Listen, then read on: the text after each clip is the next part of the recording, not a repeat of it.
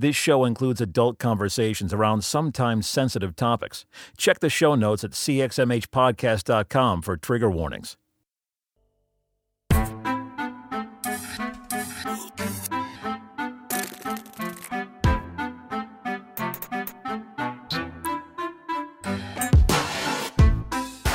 You're listening to the CXMH podcast with Robert Vore and Steve Austin.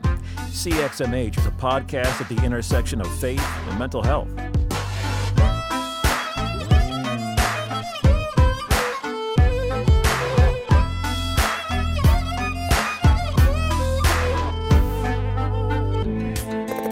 Hey, Welcome back to the show. Is that what you're gonna say? Go ahead. something like that, but Do I don't it. have a good Okay. radio voice. Welcome to Ah. the show. My name is Robert Vore, and I'm here with my co-host Sinterklaas. Uh, Sinterklaas, how are you this week? Is that German Santa Claus? I'm pretty sure that's what it is. Something like that. That's awesome. How are Yeah, you I'm the good. reindeer? How are you, friend? I'm I'm good. I'm good. Good. Well, anything super exciting going on with you? I don't. I, here's what I love. People have no idea the things that you have to do to edit this intro because Oh, we are trying to be family friendly, PG, and bring honor and glory to our Lord and Savior Jesus Christ. you have to do a lot of editing work on these intros, and it's really fun for me to aggravate you just a little bit. I don't know if it aggravates me. Mostly, I think it's funny. And then what happens is, and if you go back and listen, you might be able to hear this. What happens is, we seem like we're having a normal conversation, and then somewhere in the middle of the conversation, it sounds like one of us is just kind of laughing while having the conversation, and nothing funny has happened. And Uh, but really, something But really funny, something has, funny happened. has You just missed it. that I've taken out because it didn't contribute to whatever, or you know, was uh-huh. a joke that only we would appreciate, or something like that. Yep. So, Monkeys riding dogs. what does that even mean? I just, I just want, you know, hey, sometimes you, just, you know. There was a commercial on the radio about five years ago, probably for the Shelby County Fair, because that's where I live in Shelby County, Alabama.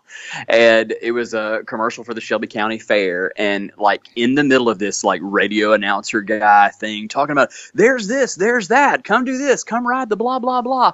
And in the background, obviously on purpose, but in the background, you hear this like super redneck guy yell in the middle of this commercial, "Monkeys riding dogs," and it's it's just funny. It's stuck with me ever since. So there Yeah. you go. Well, we're just gonna start slipping that in in the background of our most Okay. serious conversations. Good, I like it. Yeah, just keep a light mood. Well, hey, what do you have going on? You actually have something to talk about, right? Hey, I have, yeah, I do have. Um, so you know, we do the PS episodes occasionally now, and so because of that, we have people who have a story they want to submit, and they're just not really sure how to tell it in five minutes or ten minutes, and um, you know, it, everybody's not a storyteller, but everybody has a story, and so um, I started this seven-day writing challenge. It's totally free. Uh, people might remember the seven day self care challenge that is still going on. You can sign up for any time. But this is uh, it's email based. You get a PDF, downloadable PDF worksheet uh, to do every day for seven days. You also get a video tutorial from me every day. And we, through those seven days, I will walk you through how to create a concise, compelling story. So it's just all about creating a, a powerful message and how to do that. So if you ever ever wanted to submit a PS episode to us, uh, you got something that you really want to tell and you just aren't sure how to do it, sign up for this thing. It starts on Monday. You can go to jointhewritingchallenge.com and it's going to be lots of fun. Nice. That's. That's what I got going on. What Yeah. about you, pal? What's new with Uh, you? I'm actually I'm excited to launch this. I'm going to start a seven day Steve Austin challenge where you try to do all of Steve Austin's seven day challenges in my seven days. Yeah. So it's going to be great. Steve Austin has a lot going on, but you know what? Yeah. I, my it's all good. ADHD brain, it's how I work. Like here at work, when I'm doing my regular day job, they're like, "What else are you doing today?" I'm like, "Well, I'm writing this, I'm doing that, I'm blah blah." blah." You know, I just this. it's just how it works for me. If my if I had to just do one thing all day every day, I would go nuts. Oh no, absolutely. I totally Yep. agree. We're the yep, masters yep. of uh, spinning plates here. That's right. That's how we roll. All right, well, let's get into this episode. Let's let the people get to the the meat of the episode, I guess, if that's a real thing, you know. Bring on the bacon. Sure, go ahead. So, this episode we talk with Jon Scott. He's one of the hosts of the Holy Heretics Jon podcast, Scott, great Scott. as well as a singer-songwriter. Won some awards in that, I think, if I remember correctly. But you'll hear it when we get into the episode and introduce him. And we're just talking about bad Inspirational theologies. song of the year. Yeah. Just talking about Bad bad, theology. theology. If theology isn't really your thing, I would say still give it a listen. He's very relatable. It's not, you know, all this kind of high academic stuff. It's, you know, this conversation is, I think, very relatable. So stick around, even if maybe deep theology isn't really your thing, because it's a, I think it's a, a great episode. Jon's a fantastic communicator. He's a great guy. He has become a good friend of mine. Just walking through some uh, some church hurts and some difficulties, and uh, he has really been there for me through that. And uh, his show, Holy Heretics, the Holy Heretics podcast, is fantastic. If you're one of those folks who uh, they call themselves, uh, their their little tagline for the Holy Heretics is alternative theology for spiritual misfits. Hmm. So if you're a spiritual misfit, you will love Jon Scott. This episode's really good.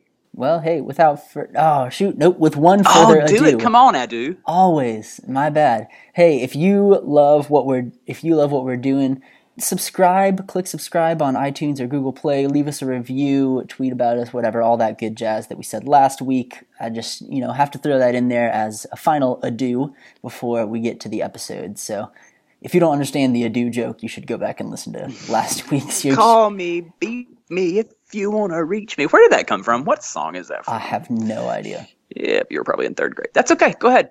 All right, well, let's get to it. Here is our episode on bad theology with Jon Scott.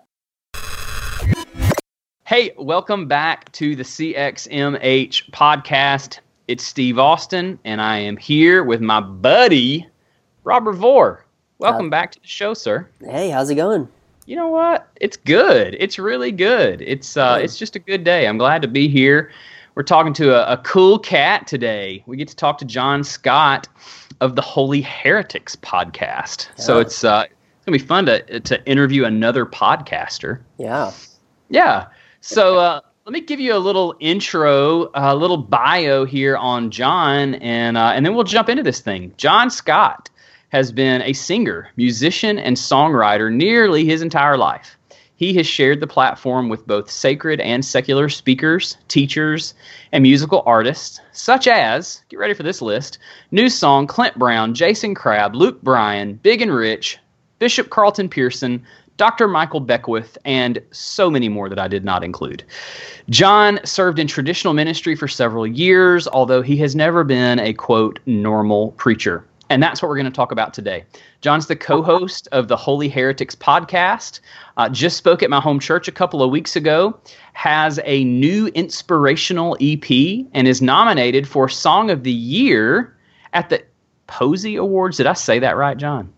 Yeah, so Posy. Posy Ward, I think how they say it, but yeah. Right. well, hey, welcome to the show, Jon Scott. I'm glad you're here. Oh, it's great to be here. Thanks for the invitation. Not everybody invites a a, a, a, a heretic onto their show. well, man, I am a regular listener to your show, and so I want to start by saying thank you for creating a space for healthy, constructive dialogue for the rest of us who identify like you do as a spiritual misfit. Um, I'm a huge fan of the show. I love it, and um, I'm hoping that today's conversation will encourage people, listeners who are feeling sort of the same way. Yeah, yeah. I mean, you know, we wanted to create a space because there are a lot of people who don't necessarily, um, you know, see it the way uh, we've always been told to see it. You know, and so there's a there's a bit of a journey that's taking place, and I think we're all kind of on that journey together. And we wanted to create a space and a place for people to show up and not uh, feel the pressure and the judgment and condemnation that sometimes comes with the hard questions. Yeah, that's awesome. I- I think it's cool to have such a successful musician on. Steve, I know, is a, a worship guy at his church, and I do some worship stuff. My undergrad is actually in music, so we've got a podcast full of musicians here on a podcast that has nothing to do with music, really. So it's been an interesting thing for me because I mean I started playing music at um, well I don't ever remember not singing. I was joking about it yesterday. I was at a place in Chattanooga doing a, a, a spiritual service, and uh, I was telling that you know I came out of the womb singing, which all babies do, I guess. It's all it's the same song. It's it's in the key of wah, and um, and I just, you know, I've, I've, I don't remember ever not singing. When people say, "Man, when did you start singing and playing music?" I don't ever remember not doing it. I mean, I remember when I started playing drums and kind of got into the music side of it, and I played drums from the time I was like four years old till I was about 17. Now I picked up some other instruments along the way, but I was a drummer and a singer and played a harmonica on a harmonica stand uh, behind the drum kit, and um, then I realized it's kind of hard to accompany yourself with a set of drums. So I, I went from the I went from the Phil Collins thing to bass guitar. Well, I started playing bass guitar about 13, 14 years old, and then I finally picked up acoustic guitar in my early 20s and piano, and just kind of you know just kind of moved along with it. Been songwriting, you know, ever since. I guess I was about 19 when I wrote my first song, and so it's always been a part of me, and I've had many influences over the years, and I tell people the Lord put a song in my heart. Oh, the joy of the Lord is my strength. Yes. there you go. Well, much like you, I started writing poetry at a very early age. I won a pizza for my family from Pawpaw's Pizza in Wilsonville for my uh, poet laureate status uh, poem in kindergarten uh, for the Halloween contest. And the poem My simply God. said, yeah, it simply said, boo, boo, how do you do? Had a picture of a witch on it on construction paper. You're welcome. Oh, thanks, man. That visual, fantastic. I will, I will carry that for a long time. Papa's Pizza. hmm Of that's right. course, it's named Papa's Pizza, Steve. No, not not Papa's Pizza. It's Paw Paw's Pizza, boy. Yeah, yeah, yeah, Get it right. Get it right. yeah. Get right or get left. What? Turn or burn. Uh huh. That's right. That's amazing. Somehow I'm the least southern person on this podcast, and I grew up in Georgia and went to school in Alabama. Oh, Yeah. Wow. You can't Jon's tell though. He's in Nashville now, but you're a, you're a Georgia guy, right, Jon? I am. Yeah, I grew up in Middle Georgia, man. I, I grew up in the crazy town of Milledgeville, Yeah. uh, the home of the largest mental institution at one time. Seriously, um, Yep. I was actually, you know, it was funny because when we, we would travel on the road, what was funny at first because I didn't, I didn't realize, you know, really realize what was going on there when we would travel with my family because I was in a, a Southern country gospel trio with my dad and and uh, just the brother who's just older than me. We traveled around for years, man, and we would go places and say we're from Milledgeville, and people would always kind of give this look. I didn't think much about it because we weren't really as much involved with the community due to traveling so much. And uh, and as I got older, I realized, oh, okay, yeah, Milledgeville was kind of known for what they would call the crazy house. Um, I would come to later uh, become a chaplain there and was there for about 10 years as a chaplain. So I no longer refer to it as a crazy house. It certainly gave me a sensitivity to mental health and mental illness. And um, actually, I think helped expand my consciousness. If using that terminology throws some people into a whirlwind, but it helped to expand the way I see humanity. Um, but yeah, uh, Milledgeville, the big city. It, it- actually, Milledgeville was the original capital city of Georgia. A lot of people don't know that. Yeah. Huh. So we want to talk today about the effects of bad theology, especially on a person's mental health. But before we get too far into that, I want to talk about your podcast is called The Holy Heretics, right? The word heretic. Are we going to get in trouble? Are we going to get like zapped by a giant bolt of lightning for talking to you? Like what what's a heretic? It's a possibility. I, I won't take that out off the table, so I apologize ahead of time. No, um, the you know the word the word heretic is actually tattooed on my arm now um, because I wear it as a as a badge uh, uh, these days because heretic really, in its truest definition. Now again, you know you have to think about definitions. I mean Webster kind of compiled the dictionary that we have at least for our English language, and so we you know uh, we have to realize that um, and this gets really maybe too deep philosophically right off the bat, but you know, Webster's deciding what these words mean, which in fact means that we could sort of decide it means something else if we wanted to, right? That's pretty Yep. deep. But Yep. anyway, Webster defined it as someone who is counter to the culture or someone who goes basically goes against the grain. That's the paraphrase. so for a long time, you know, now back in the church days, uh, and not that we don't have church days now, but back when the church ruled along with kings, if someone was declared a heretic, some were put to death for it. But um, you know, there were her- herbologists and and um, natural healers who were put to death for being witches too during the witch trials. So there's a, it, you know, back then it carried uh, obviously a much more dangerous uh, connotation, but today it's just sort of a fly in the face of it's it's kind of the it's kind of the bird finger toward religion. Um, and it basically says i don't buy into it anymore. And and i'm just really not picking up what they're laying down. And so that's why for me heretic now I wear it as a badge i don't intend to offend people but the system has hurt a lot of people and the system has really in my opinion has covered up uh, people's opportunity to have an encounter with the divine God, ground of being, everything that anything that we could use to describe this phenomenon that we call the greater uh, energy or the more powerful frequency. So I think that that's been covered up by religion, and that's not just the Christian religion. That's religion in general, especially fundamentalist type religions. There's no, you know, I say this in different places. It's a little become a little bit of a catchphrase for me. There's no better place to hide from God than in religion. So, man, that's kind of what heresy or heretical or heretic means for me. It's somebody who says, "Okay, I just don't buy into the norm." Um, so that's that's really what it is. I love it. I, I think that I don't want to skip over a very important point, and I just I need to get clarification on this. Um, you mentioned that that being a heretic is sort of the bird finger. Um, you know, to the church. I wonder in other parts of, of the country, did they say the bird finger? Like, is that just a southern thing that we're going to shoot somebody a bird? Do they know what we mean when we say that? I don't know. I don't know. I don't it's know funny. either. Well, and They're I'm so- lacking if they don't. I feel bad for them. yeah, and I'm such a such a you know like a research kind of nerd with that kind of thing because like even the bird finger people Well, have- meet Robert Vore. well people people associate that with with fu right so people Sure. associate the bird finger even with that but if you go back to like the british times during the british ba- british battles and uh, with all of that that went on in the uk united kingdom and what was not united for a long time um, until they tried to conquer everybody um, archers would uh, use that symbol when they would walk into a tavern or somewhere if they had come under attack and someone had tried to cut off their bird finger. Okay, oddly enough, it was the feather that was on the end of an arrow. When they Hmm. would shoot the arrow, that was the finger, the that that middle finger and their thumb they would use to pull back on the um, on the bow to shoot the arrow. And if they still had their finger after an attack, they would shoot that finger to let people to basically signal, "I still have my finger. I can still shoot you." So, Hmm. um, yeah. So it's kind of yeah, yeah. So it's very interesting. But I'm weird that way, dude. It's just like looking up the word S H I T. I had to look it up. It was a stamp at one time. It was an acronym for ship, high, in transit.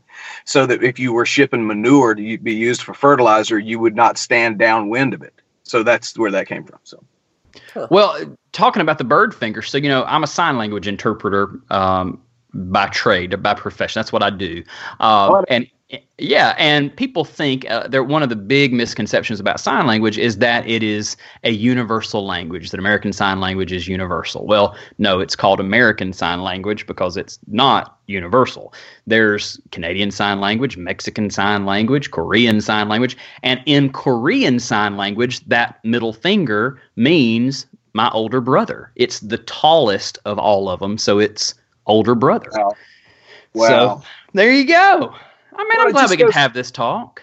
Well, well, it just goes. Now, see, this is what what it goes to show. This is one one of the things that started happening to me, though, Steve, years ago, man. When I started seeing cultural differences in even in scripture and in and, and in religion, I started going, oh, wait a minute, this is a language barrier here. There's cultural stuff involved here. Yeah. And so when you start to read the Bible or any quote in quote, I'm doing quotes, but people can't see it, a quote holy writing, you have to understand the culture or you're completely misunderstanding the message. Uh, so, like, you know, when I started looking at the Bible, if it's okay to go here, when I started looking Bring at the. Bible, I went, okay, the Old Testament, basically, Jewish people have right to it before we do because it's the Jewish Old Testament. Most of it is. So then I had to start talking with some rabbis. And then when I realized, oh my God, like for instance, the doctrine of what we would call original sin, that's not a Jewish problem, that's a Christian problem. Jewish people come from the doctrine of original blessing.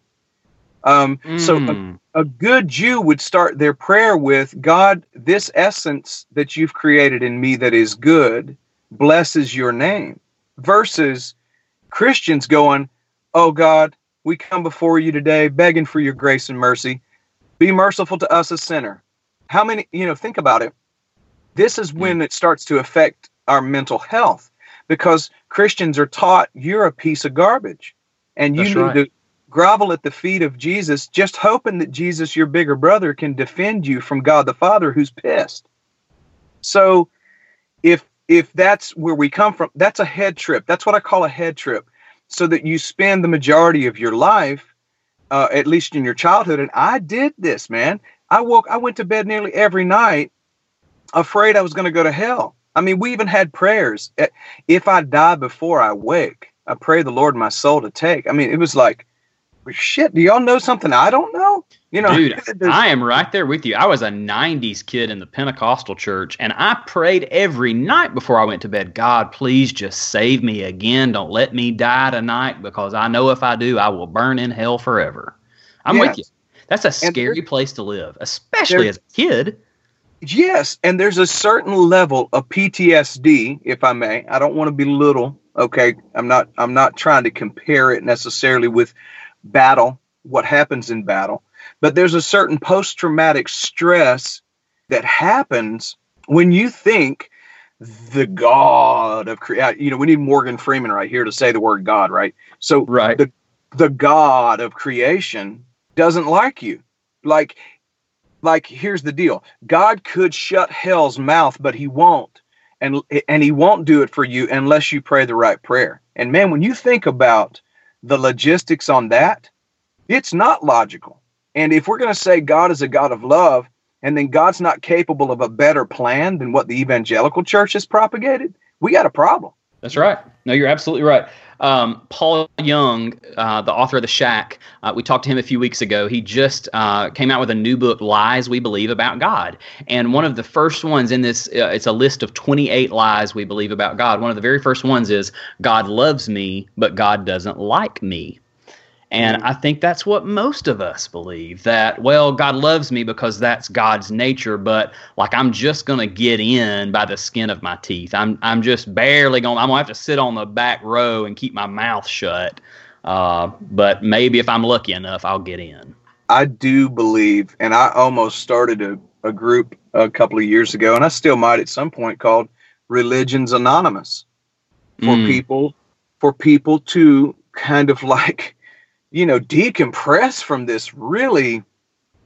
It's a Luke Skywalker, Darth Vader, you know, this devil versus God, devil, evil versus good, and and it's bipolar, okay? In its very nature. Think about it. It's it's one end of the spectrum to the other. And you know, this is then this is kind of how it started to unravel for me, guys. So it started to unravel for me when I went, God is almighty. I'm in the pulpit saying this, okay? I'm preaching to my church, my first church in Milledgeville, Georgia, of 250 some odd people, and we're killing it, man. We're doing the deal. We're we're doing the great music. We just got through recording a live album. We're on our way. And I am preaching in the pulpit, and I said, God is almighty, and found myself in the next five minutes talking about God being at war with the devil. And when I thought about that, I went, what hold on a second. If God is almighty, Jesus King of Kings and Lord of Lords, right. and he he can't have an arch enemy because if he does, he's not almighty. Mm. So this started to unravel everything for me. I started seeing really weird um, and cool sort of um, nuances and stuff in my religious belief system that just didn't work with logic. Hmm. So, our buddy Kevin Garcia uh, hosts uh, a Tiny Revolution podcast, and uh, he came out with a shirt here a couple of months ago. The shirt says "Bad theology kills," and I, I believe it because that was my story for 28 years. I tried to be the best little church boy that I could be. And it was faith based on fear, shame, and guilt, and landed me in the psych ward after attempting suicide. I was a youth pastor and I attempted suicide and and should have died. There is no reason that I should be here today. Um, and I know that everybody doesn't have a story quite as extreme as mine, but I also know that I'm not alone in feeling pushed shot, pushed aside or shamed for having questions that don't fit that status quo of Christianity. So that's that's where we want to go today um, with this is the danger of bad theology and the impact of bad theology on our mental health. That's what we want to talk about today. Got it. Got it. Yeah. So, um, all right, here's a few questions. Um, these came in on Facebook. Uh, Lucy asked, How do you know if you have bad theology if no one has told you and you haven't had some kind of rock bottom experience? So, what are some warning signs that, hey, I may be, I may have some really warp damaging, toxic theology? Well, Okay, so these are obviously, I'll give a disclaimer. These are my opinions. Okay, Sure. and these are things that I've experienced. Um, so one of the things that I try to measure my uh, my theology by, um, as still cons- being considered by some a Christian minister, uh, First Corinthians thirteen. I, I start to measure by love because First John four eight says that God is that. And if I look at what Paul says about love, Okay, now again, I'm not coming from a literal standpoint, but I'm saying let's just use the Bible for example, and let's just say that it is the Word of God, inspired. So if it is, Paul to me gives us an outline for where all of our actions should lie. And that's in, you know, that love is patient, love is kind, love is not puffed up, love doesn't serve itself, love is not arrogant, love is is is uh, long suffering. You know what I'm saying? So all of these things that come into play, and it says the three things that are going to be remain in the interfaith hope and love so i always try to like filter filter my theology now through first of all the life of jesus secondly what paul said about love because first john 4 8 said that god is love so if jesus says to me okay like we're going through this right now we're seeing this happen in america if jesus says to me love your enemies but i'm trying to build a wall to keep them out or trying to build a wall or trying to ban people from coming in because we fear them. I mean, Jesus said, Take up your cross and follow me. He didn't say, Take up your gun and follow me. The hmm. discomfort, the discomfort that we have right now in this country, the fear that I understand because it, it's, it, we get constantly getting bombarded with fear. For me, the theology, all right, so I'll go back to the question because I don't want to like go on a rabbit chase here. I try to filter my theology through what Jesus said, and Jesus said, "Love your love the Lord God with all your heart, mind, soul, and strength, and love your neighbor as yourself."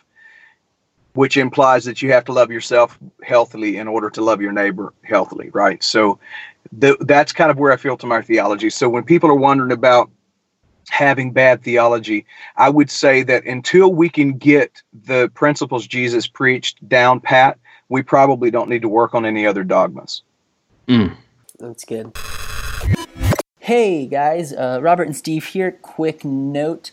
We just wanted to remind you about our Patreon. You can find that at cxmh.com slash support. There's different levels. You'll get different rewards centered around our brand new exclusive book, I Love Jesus. But, and you can find all that there. Steve, why should the people support us?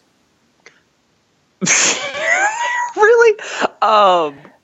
I thought I'd toss it to you. Oh man, you just tossed it to me. and I wasn't even ready.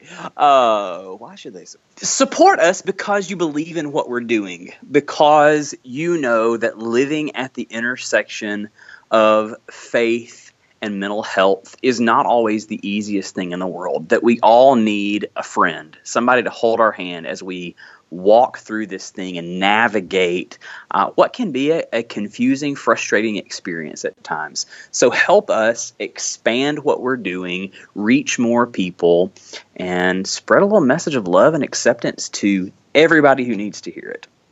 Yeah. Well, anyway, I'm go so do that. That's all right, and we'll get you right back to the episode right now. Whoop, whoop, whoop. So our friend Aaron Smith, who you can check out his PS episode uh, a few weeks back, but he asks this: What effect does singing "Victory in Jesus" or similar songs do to our, our theology of suffering? Denial. Denial. It, it- okay, so I'm I'm going to say this here, and I love some good praise and worship songs. Don't get me wrong. I come from the Pentecostal background and Baptist. I think also sang "Victory in Jesus." You know, I heard an old story how a Savior came from glory, how He gave His life on Calvary to save a wretch like me. Now you see, notice right there already. There's theology in there that says I'm a wretch, I'm no good, I'm dirty, I'm filthy. Uh, you know, please God, please don't hate me. You know, this whole groveling at the feet is just that. First of all, is bad theology, in my opinion. Victory in Jesus. A lot of the praise and worship stuff that we do these days, basically, it's we're singing these songs as if we're trying to pick Jesus up for a one night stand. Um, Yeah. most of Absolutely. us, most of us, most of us are not interested in a marriage to Jesus and his theology anyway. We're more interested in a one night stand, um, because to be married to the idea of Jesus means you have to start loving your enemies, and that's pretty tight. That's kind of hard to do, right? So we don't want to be. We're not. That's why I don't believe that the Christian church is working today because we don't really follow Jesus. We are more likely to follow some of Paul's bipolar behavior that shows up in the Scripture we're more likely to follow Moses, but we really kind of ignore Jesus. I mean, let's just be real because the theology Jesus gives us to love your neighbor as yourself, I mean, it kind of has this impact, and I'll use this as an example. Um, it's kind of like you having a really nice house on the beach and um, you decide you want to build a second level to that that house. You know you're like hey let's make this house two story um, and you start to put out the plans and build and your neighbor comes next door and your neighbor says hey uh, here's here's the thing. I, I like to sit out on my porch and look at the view as the sun comes up um, in the sky in the beach every morning. That's how i do my meditation the, the theology of jesus basically tells you that you're supposed to love your neighbor as yourself which means you're you need to stop the plans for building your second story for your neighbor's peace now that sounds crazy but if you think about it, you take it to the nth degree to love your neighbor as yourself is a very hard theology, right? So, anyway, I'm just, uh, I kind of went on a rabbit trail with that. So the question again was victory in Jesus and suffering. I, I kind of like, I'm starting to see some songs being written by people. Uh, one that Peter Rollins talks about. Peter's so great, dude. Uh, he talks about this uh, Irish uh, praise and worship song that was written for one of his events. And it says, um, the third verse says in it, I've effed it up. And I'm uh, right now, I'm censoring myself. I've effed it up so many times. I've effed it up so many times. I've effed it up so many times. And you love me still. I love it. I love it. If we had honest worship, because for me, there is nothing more awkward in the whole world than picturing Jesus coming in for a sloppy wet kiss. I know. Well, Dude, you know, I listen. don't want a sloppy wet kiss from Jesus. I don't want it.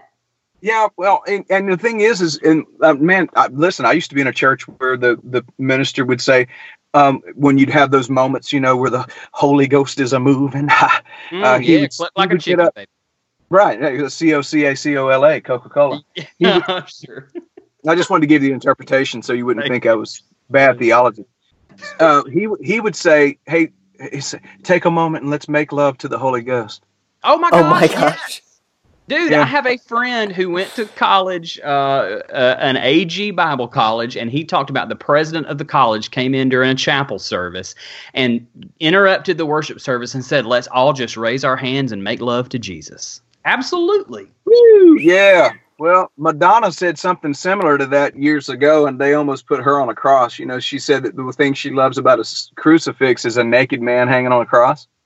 Ooh. Um, right, and and people th- took it as blasphemy, but I'm like, eh, we're. We really are equating this to a sexual encounter. And here's the thing, you know, I personally think that we've gotten so far. We're doing what we can. I, I say we. I've kind of come out. I've sort of been castigated. That's castigated, not castrated. For anybody who wondered, I've sort of been castigated by the uh, many churches, and so I'm not really there anymore. But what I'm saying, evangelical church is propping up a system that has made a lot of money. One of the best ways you can do that is to ignore suffering, ignore suffering, ignore suffering, be in denial about it, and let's let's sing you happy. Yeah, You just know, choose joy, Jon. Just choose, joy. choose choose joy. And the reality is is that there's a lot of really bad shit that goes on. Okay. We deal with life is full of those shitty moments. And I don't think we've been taught to be honest in church. And people will say, "Well, you don't have to cuss to be honest." Well, true, you're you're right about that. But what else can you say to be honest in church? I mean, most of the time church is built around this idea that these perfect people on the stage who have it together are going to take you into the presence of God. God's going to supernaturally heal you. The preacher's going to get up and give a message and if you will exercise everything that he or she says, and it's a she only if it's not a Baptist church, if you'll exercise what they say, then you will be okay. Sometimes that does not work. And what do you do in that moment? That's Well, right. This, for me, brother, is what brings me to an understanding that my atheist buddies are probably closer to a relationship with God than most Christians are. Talk about it. I, you know, we have this super being off in the sky somewhere. You know, Mhm. it, it reminds me of the Bart Simpson show. Have you ever watched The Simpsons? You're not supposed to. Oh you yeah. ever do. But I would sneak it. Mama would. Oh, she didn't. I, we couldn't watch the Smurfs. We couldn't go trick or treating. But I would sneak and watch the Simpsons. But go ahead. then you had to pray about it, though, didn't you? Oh yeah, I feel guilty. So uh, where were we headed with that? Oh yeah, yeah, yeah. No, no, no, no. Homer Simpson. Homer Simpson's in trouble. Homer hits his knees and starts praying, and he says, he says, "Oh, uh, I know I don't talk to you much, but please, Superman, if you're out there, will you please come save me?" Um, Mm. that's God. That's this super being that's outside of us who's going to fix it all. And let me just say, my atheist buddies are right when they question it because if G- if Jesus could walk on water but couldn't cure world hunger, then our God is a sadistic killer of humanity. Phew-wee. That's tough. And you know, Robert uh, talked about this on a previous episode about um, his his own personal struggle with prayer, and I am right there with you. I, it's it's a tough thing for me, um, but guided meditation I can do. Um, you know, there there are other ways now that I you mentioned. You talked about you know somebody sitting on the front porch and watching the sunrise or watching the sunset. Man, Yes. I- I experience God in those moments, and it is a it is a spiritual experience for me. There is nothing more beautiful, m- more big uh, for me to experience than something like that, and to to you know to think that I have to do more than that to experience the Creator. I experience the Creator through His creation. Sure. So- and let's and let's think about this, guys. I mean, and I don't want to monopolize the conversation, but let's Hey, let's think about guest. this. well, thank you. That's sweet. What would what would happen if we woke up to this reality that maybe maybe the kingdom of God is within, which simply means that we're created in the likeness and the image of God to be creators uh, and to be mirror images of that creation. And if it led us to stop trying to create God in our own image, which is exactly what we do when we build theologies because we can't cope with an encounter with God. We we shield ourselves and we uh, we uh, basically um, what's the right word? Uh, let's see. We insulate ourselves with theologies and emotions. Um, uh, we we create graven images, and Hmm. The root word for graven is grave. We create dead images and we worship those things and we and then we get mad at people who idolize someone else. But when we're constantly trying to create God in our own image, we uh, lose sight of what God is. And in fact, none of us really, and this is maybe seems weird, but I, I feel this more and more every day. This is why people will say, What do you believe? And I'll say, Well, I will share with you what I believe right now, but it is subject to change because Absolutely. I have I have decided to stop trying to um, create God in my image. I've decided to request the opposite.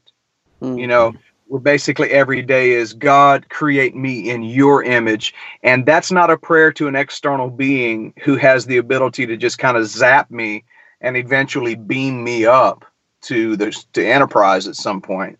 This is this is speaking to the deeper part of myself. It's the sound to me that holds the quarks together. Uh, in quantum physics they found that quarks which are the which are the which are the particles and the material and the matter uh, this is theology that matters. Anyway it's yeah. the matter it's the matter that holds the atom together and the atom is the kind of the ultimate trinity. It's protons electrons and neutrons and then it's the sound that holds it together. Um, th- to me that's the activity that i call god or ground of being. It's the energy that forms us all in the very depth of our being. So that we begin to understand that when we are just quiet and we allow ourselves to hear the deeper part of our own self it's in there that we hear what is referred to in the scripture as that still small voice. Hmm. um, quantum physics man they couldn't figure out the space between these quarks okay? Because they didn't touch each other directly there was a space between, but something helped them to hold together. And if they removed each other, they got divided, they would just snuff out, they'd cease to exist.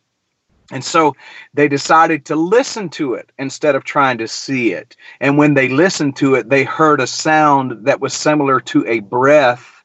And it was similar to what the Jewish people, the Jewish mystics years ago used to say was the name of God, which is Yah.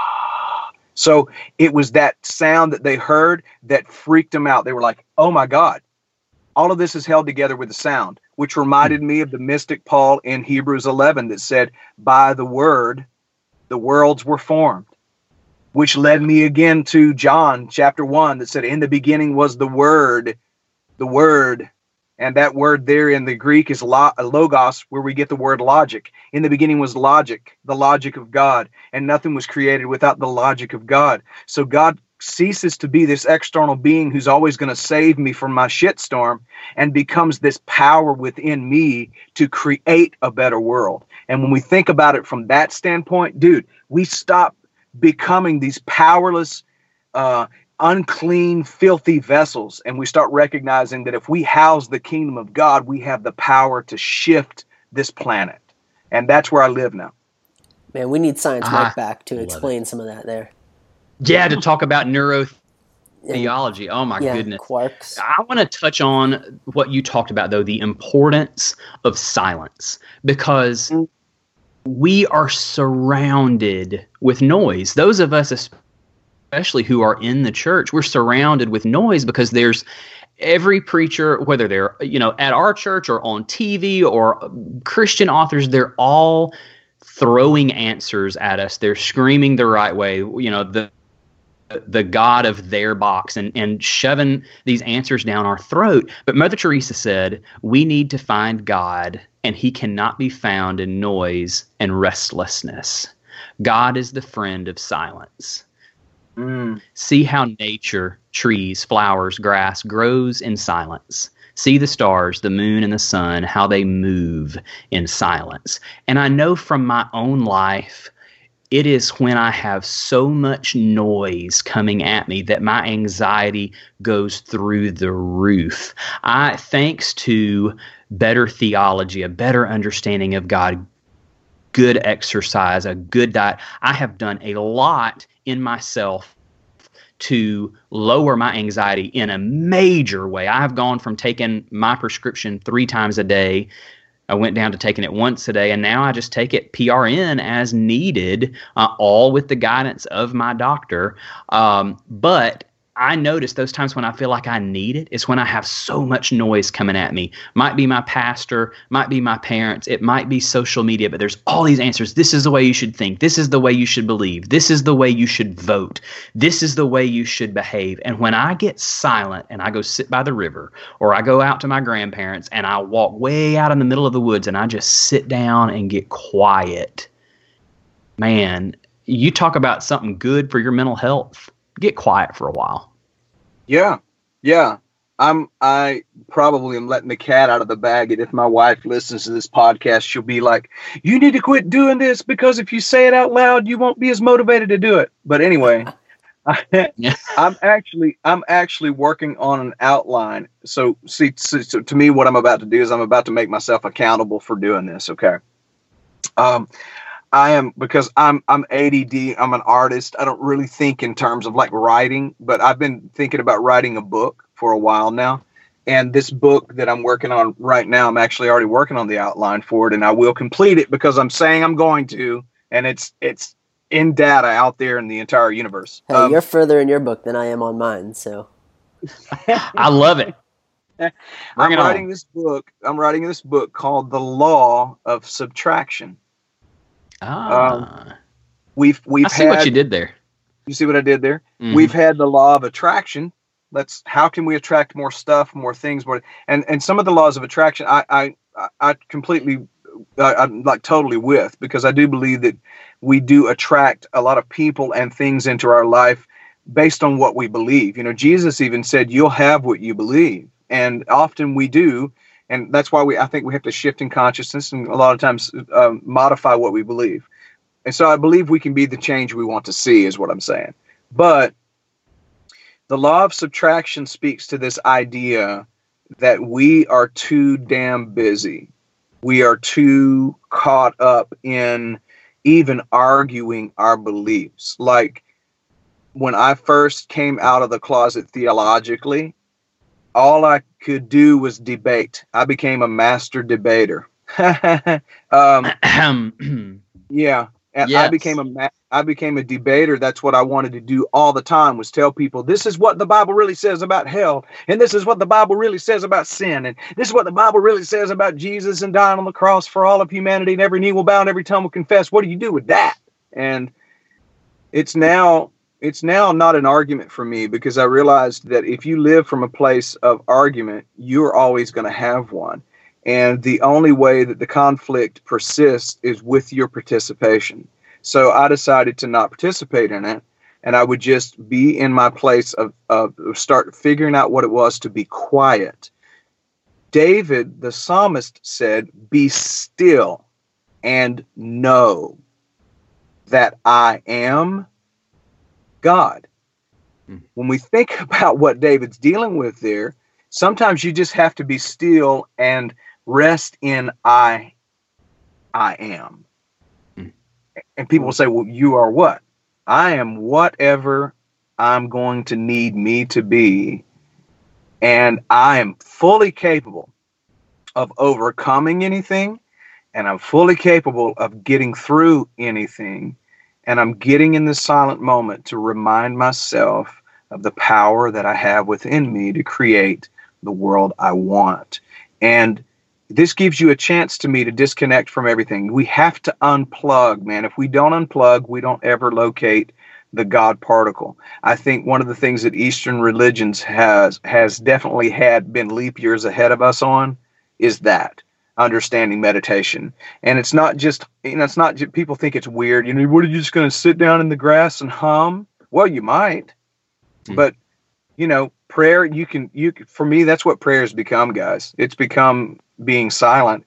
And I actually will play. I'll play some um, very very quiet, easy music, kind of the stuff you'd almost hear in a spa or a meditation, a, a yep. guided meditation.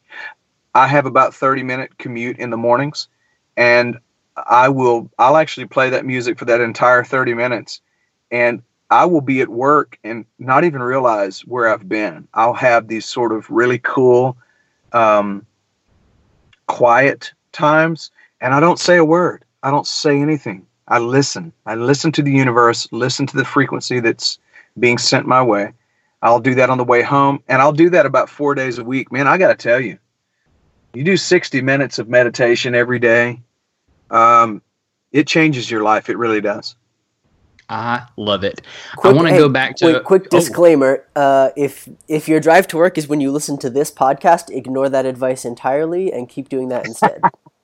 yeah, it. find find another time to meditate. No, I want to go back to what you um, to what you said a minute ago, and, and I'm going to get this wrong because it's sort of like Tim Allen uh, listening to Wilson on the other side of the fence, and then going back and you know telling his wife what Wilson said and jacking it all up. That's probably what I'm about to do.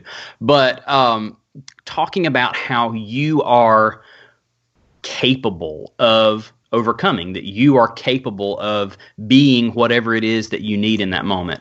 All right, so two bits of feedback. Initially, I hear that and go, yeah, tell that to the guy who's just attempted suicide, you know? But sure. being the guy who attempted suicide almost five years ago, I think you're right. Because here's what I know about life sometimes it sucks. Sometimes oh, yeah. really shitty things happen. And sometimes they happen for like a whole season. And you're like, really? Could one more thing happen? The sky is literally falling. But also, what I know is that things get better. Mm-hmm. Life gets better. Good comes. There is beauty in every day if we're willing to look for it, to be open to it. Things do get better. So I do agree with you. My initial was, boy, that that just sounds good. But no, I think that's right. Well, you know, here's the thing. I have been in a state of now. I've never attempted suicide, but I was certainly really close at one uh, point in my life, uh, more than one point in my life, really. Um, and I have to tell you that it was in that crisis that the Christness started to become reality to me. I started to realize Christ was not Jesus' last name. Christ really does speak to that deeper essence of who we are, um, which led me to a lot of study along with uh, Dr. Wayne Dyer, who um, became a, a, really cool teacher of mine. He transitioned a little over a year ago, and um, I miss him a lot. Mm-hmm. But he used to say all the time that he would say, um, he would say, you know, my life is perfect. And I remember thinking, are you kid? What do you mean your life is perfect? How can you see your life as perfect? Now, mm-hmm. this is after many years of him dealing with how to purposefully take charge of everything that goes on in your life. It's one thing to have emotion, which Don, uh, Neale Donald Walsch says is energy in motion, and it's another another thing to have commotion. And what what uh, what Dr. Dyer would say is he would say, okay, he said, look, I, when when I was a kid, I got abandoned by a father who was an alcoholic. My my mother couldn't afford to raise us, so we ended up in an orphanage. He said, I look at my life as perfect. He said, I was sent here to teach people self confidence. I was teach I was sent here to teach people how to become the best version of themselves. And he said, I experienced doing that, overcoming that on a personal level, which made me able to go back and grab people by the hand and say, This too shall pass. We mm. will get through this. I'm a living testimony. You, you can live through this and you can live again. And when he would say it that way, I went, Oh, so so I look at my life now, guys, and I think of all the shitty moments and I go, you know what? I would not take um, I would not trade a single one of those situations that I went through. I put myself through, and then others put me through. Okay. My theology put me there in many cases. I wouldn't change it for the world because now I recognize that I understand the psychosis that comes along with a lot of those issues. And I understand what it is to try to bridge the gap now between what I consider to be bad theology and what I consider to be freedom from theology now I know how to do that. I have walked across the bridge. I said to someone yesterday, I said, Can you imagine the first people who were asked to cross a bridge? I mean, the first people in humanity to see a bridge. All they know is that I'm not sure that this thing's going to hold me, and down beneath is nothing but cold water and rocks. Mm. The guys who built the bridge, they were like, "Come on, it's good. It's all good. You can make it. You can. You're. It's okay. Go through it. You, I'm telling you, you're going to make it across." And and can you? But can you imagine trying to sell that?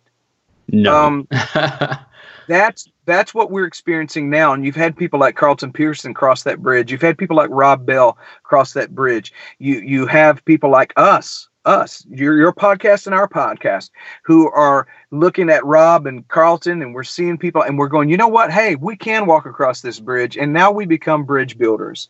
And so I'm I'm excited. I'm excited about the world I live in, but I would not be able to speak from a place of empathy if I had not experienced it. And I did. I grew up in it. And now I look back over my life and I go, It's all perfect. I love it. All right, you got time for one more question? Sure. Okay, the last one. So uh, I'll start with a quote by Rob Bell, who I love. Uh, here's what he said For a lot of people in our world today, God has become about believing the right stuff so you don't get in trouble. So Lucy asked on Facebook, What can we do, practically speaking, to change or combat? Bad theology. So we see it out there. We see our friends experiencing the impacts of bad theology what can how can we help well, first of all, I believe that questions are answers in seed form. So, one of the ways that I have found to specifically, let's go to the doctrine of hell real quick, which is where most Christians go when you start talking about this kind of theology. Because if you're going to say, man, I better have my theology on track or I'm going to get in trouble, what do you think of? Well, I could go to hell, right? sure So one of the things that's that I started doing, and this man, gosh, when I think about this now, it makes me feel old, really. But back in the year 2000 and 2001, I started questioning my theology on hell, what I really believed about hell. Um, and it started with a question, and those questions led to more answers, and then I questioned the answers to to come to the place now where I live in a constant state of the question. This is what we call walking in faith. Uh, We talk about walking in faith, but if you have text and you have a roadmap, you don't need faith. you're you right don't need faith. You don't need faith for certainty. You need faith for the uncertain. Mm. So, what I would encourage Lucy to do with the people in her community is to ask them the questions. I will tell you this though. Most of the time, the questions are going to tick people off initially. Um, truth is so like I don't believe that truth is the destination. I believe truth is the journey. That makes any sense. In other words, I don't know that we get to it as much as we walk through it. Like we truth is ever unfolding to us. It's not that it it's, is better it's to travel well than to arrive Sure, sure. Yeah. Yeah. and we're and we're just on this journey, right? So uh, I would say to Lucy, ask all of the hard questions. And for evangelical Christians, the hard questions would be this: Did Jesus die to save me from my sins, so that I don't go to hell, and so that I can go to heaven? So we start there. Okay, let's let's then we pick start picking that apart. Okay, well then what is hell? Let's start there. What truly is sin? Let's go there. What about the life of Jesus? Did God have to kill my older brother so that he could deal with the rest of the siblings? Um, we start to kind of see, you know, I, I think the questions again lead us to answers. Do I have all the answers on these theologies? No, but these really, really big theologies uh, that used to rule my life, they don't anymore because they just got really so shot full of holes that it sunk the boat. You know what I mean? Um, so do does that, do I believe that invalidates the Bible, uh, invalidates Christians, uh, invalidates evangelicalism? Well, I personally think that uh, evangelical Christianity is doing a lot to invalidate itself. But I look at the Bible and I say I love the Bible and and I really appreciate all of these wonderful people who wrote down what their experiences were. But again, that's another thing. You know, that's another question. Well, what about the Bible? Is it inerrant? Is it the infallible? Is it does it have contradictions in it? Um, these are all questions I would encourage Lucy to ask herself. When you ask the questions, I'll say it this way: when the student is ready, the teacher will arrive. It's so good. Jon Scott, you man, thank you so much. Let me tell y'all if you are living in the gray area, if you are learning to love the power of curiosity and mystery, if you are a spiritual misfit, if you have questions, go listen to the Holy Heretics. It is one of my favorite podcasts. I listen to it every week. I love it. It is so encouraging and it gives you permission to come to the table. It invites you, they invite you in for dialogue. And it's not controversy for the sake of controversy, but they are willing to be controversial for the sake of conversation. So go listen to the Holy Heretics. Jon, thank you so much for being here today, man. Where else can people connect with you online? Well, thank you guys for letting me be on here. And I will say I'll add this to that plug, and I really appreciate that. I encourage people to do the same with your show here, and we will definitely cross uh, promote as we've said before. I want people to really hear what you guys are saying as well. I will say this: I dare you, I dare you to listen to our podcast. I dare you to get on our journey with us, but it's dangerous and it's scary as hell. And so join us for that. All right. That's a little intriguing, maybe. But people can and people can locate me on jonscottonline.com. It looks like John's Cotton Line. Um, Are oh. you selling underwear or T-shirts? well, I, I'm I'm in in the process of designing both. Oh. So yeah, yeah, you know, I don't know. We'll, prob- we'll probably come out with Holy Heretics thongs or something. yes. That's- but yeah, Jon Scott. That's So true. Jonscottonline.com, jonscottonline.com, and it's John without an H. So it's J O N S C O T T online.com. As a matter of fact, that has my um, it has some of the samples of my new uh, inspirational EP that's going to be available um, here in about the next two weeks. So yeah, I'm excited about that, and I appreciate you guys letting me be on here to hang out with you. Absolutely. we had a blast. yeah. Thanks so much. Thank you. You guys rock. Thanks for listening to the CXMH podcast. Want to score some major brownie points? Leave us five stars and an honest review on iTunes. Follow us on social media at CXMH Podcast and email us with questions, comments, and interview requests at CXMHpodcast at gmail.com.